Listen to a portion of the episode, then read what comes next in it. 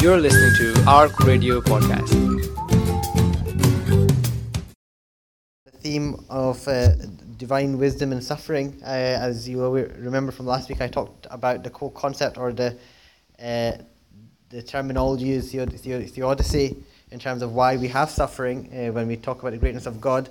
And I was touching on various uh, uh, the ideas I go through a reader, looking at various aspects as to why we have suffering to help understand things and contextualize things when you see so much happening. And one thing that comes up at the top of the list uh, is the knowledge of the divine. The requisite knowledge to understand the question at hand is the knowledge of Allah, who opens His revelation by saying, In the name of Allah, most merciful and compassionate. According to Ibn al Arabi, this first, ver- this first verse is a predicate of a subject omitted in ellipse, as is, the frequent, as, is, as is frequent in the Quran and its full meaning is the origin and the appearance of the world are but, i.e., in the virtue of, because of, the name of Allah, the most merciful, the most compassionate. These opening words convey the mysterious secret of all created beings, that it really lies in the larger context in which it is articulated and has its existence. The most merciful Ar Rahman denotes the penetration of the divine mercy into everything in the cosmos this world and the next by bringing out the pri- privation of non being into perfection of temporal being. It is a mighty mercy and ontological basis of our servanthood.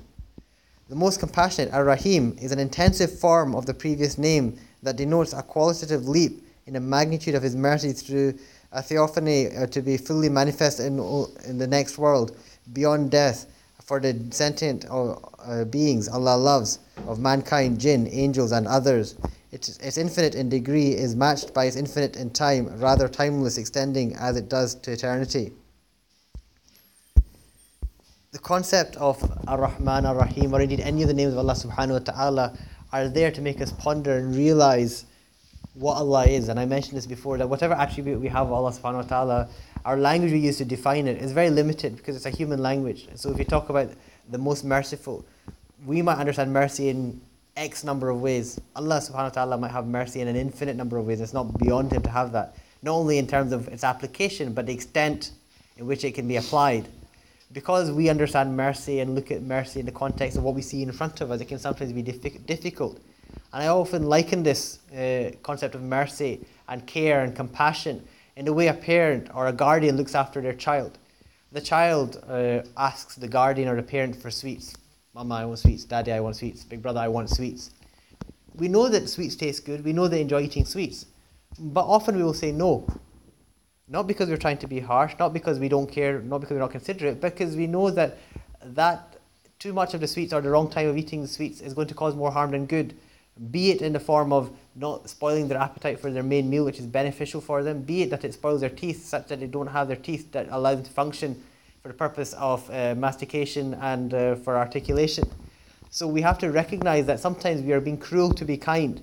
And Allah subhanahu wa ta'ala is no different in that He will withhold something or He will make something happen without us necessarily understanding at that point in time. And this is the whole point. His mercy is not is timeless. So what might appear to be strict or harsh at this point in time may actually be a mercy for us longer term. And we do not know the beginning. We may, we may know the beginning, but we do not know the end. But Allah subhanahu wa ta'ala knows the beginning and the end. He's awal akhiru. We, we don't have to question or doubt that ability. But we as human beings, we're weak, we forget, and we can only rationalize with what is in front of us. And that is why it's often important that we have to come back to the qualities and attributes of Allah subhanahu wa ta'ala to understand what Allah is and how He should be understood when we see things in front of us. Otherwise, we're all not doing nothing but an injustice to Allah subhanahu wa ta'ala and indeed ourselves. May Allah make it easy for myself and my brothers and sisters to understand the importance of understanding the greatness of Allah subhanahu wa ta'ala, the significance of His names, and how it affects us in our day to day lives. في قولي هذا استغفر لي ولكم وسائر المسلمين إنه هو الغفور الرحيم. الحمد لله رب العالمين والصلاة والسلام على أشرف الأنبياء والمرسلين أعوذ بالله من الشيطان الرجيم بسم الله الرحمن الرحيم والعصر إن الإنسان لفي خسر إلا الذين آمنوا وعملوا الصالحات وتواصوا بالحق وتواصوا بالصبر Lord of the worlds, or Lord of the, uh, Lord of the worlds of beings, uh, uplifts his servants by directing their wills and lives to the larger context in which they are embedded, away from attachment to things or considering themselves things or believing that things bring about happiness to the meaning of things. What are, uh, but what are these things for? In uh, uh, Bukhari, uh, it, it is narrated that Prophet ﷺ said, When Allah created creation, He described in His writ that He has made binding on Himself, it being repossessed nigh to Him upon the very throne Verily, my mercy surpasses my wrath. So basically, to summarize, it is written on the throne of Allah subhanahu wa ta'ala, Verily, my mercy surpasses my wrath. So there is divine mercy and there is divine wrath, the former being Allah's infinite beauty, Jamal, and the latter being His limitless majesty, Jalal.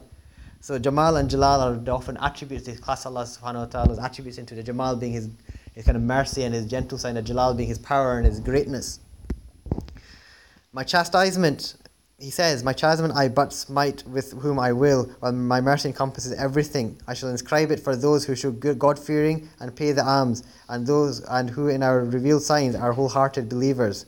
That is his mercy is prescribed for those willing to listen and follow. My respected brothers, it's not that Allah subhanahu wa ta'ala is not going to show wrath. It is inscribed on his throne and we cannot question the, the truthfulness of the words of Allah subhanahu wa ta'ala. But he's made it very clear. His mercy surpasses his wrath. It's almost that the, the, the wrath is there as a need for his mercy to be shown. In order for us to benefit from his mercy, we need to be aware of and fear his wrath so that we stay on the straight and narrow. And again, coming back to the, the analogy of parent and child, sometimes being aware of the potential discipline a father or mother can show their child enough to deter the child from going astray and using the parent's uh, mercy as an opium for doing wrong. The whole point, and Islam is about being a balanced religion, is to keep us in that balance. If we had no deterrent to make us think about things in terms of implications of our actions, we would just do what we want. And it's why Allah forgives, He's the most merciful. We're abusing, we're being we're deluded with, Allah's, with, the, with what Allah is, and we're abusing this concept of mercy.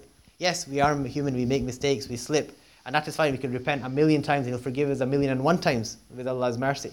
But it is not a license to commit sin. It's not a license to do wrong because you're not really making a mistake. You're not really sinning because you're intentionally doing it knowing that you're going to seek repentance. It's, it's, a different ballgame altogether.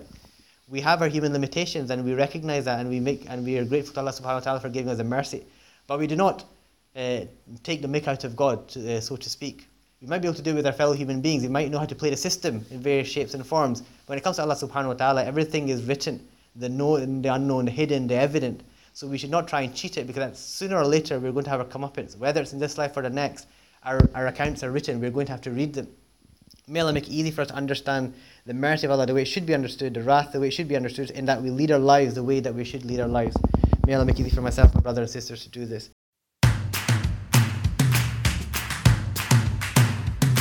For more information and to listen to more podcasts, visit us at arc.score or check out the Arc Media app.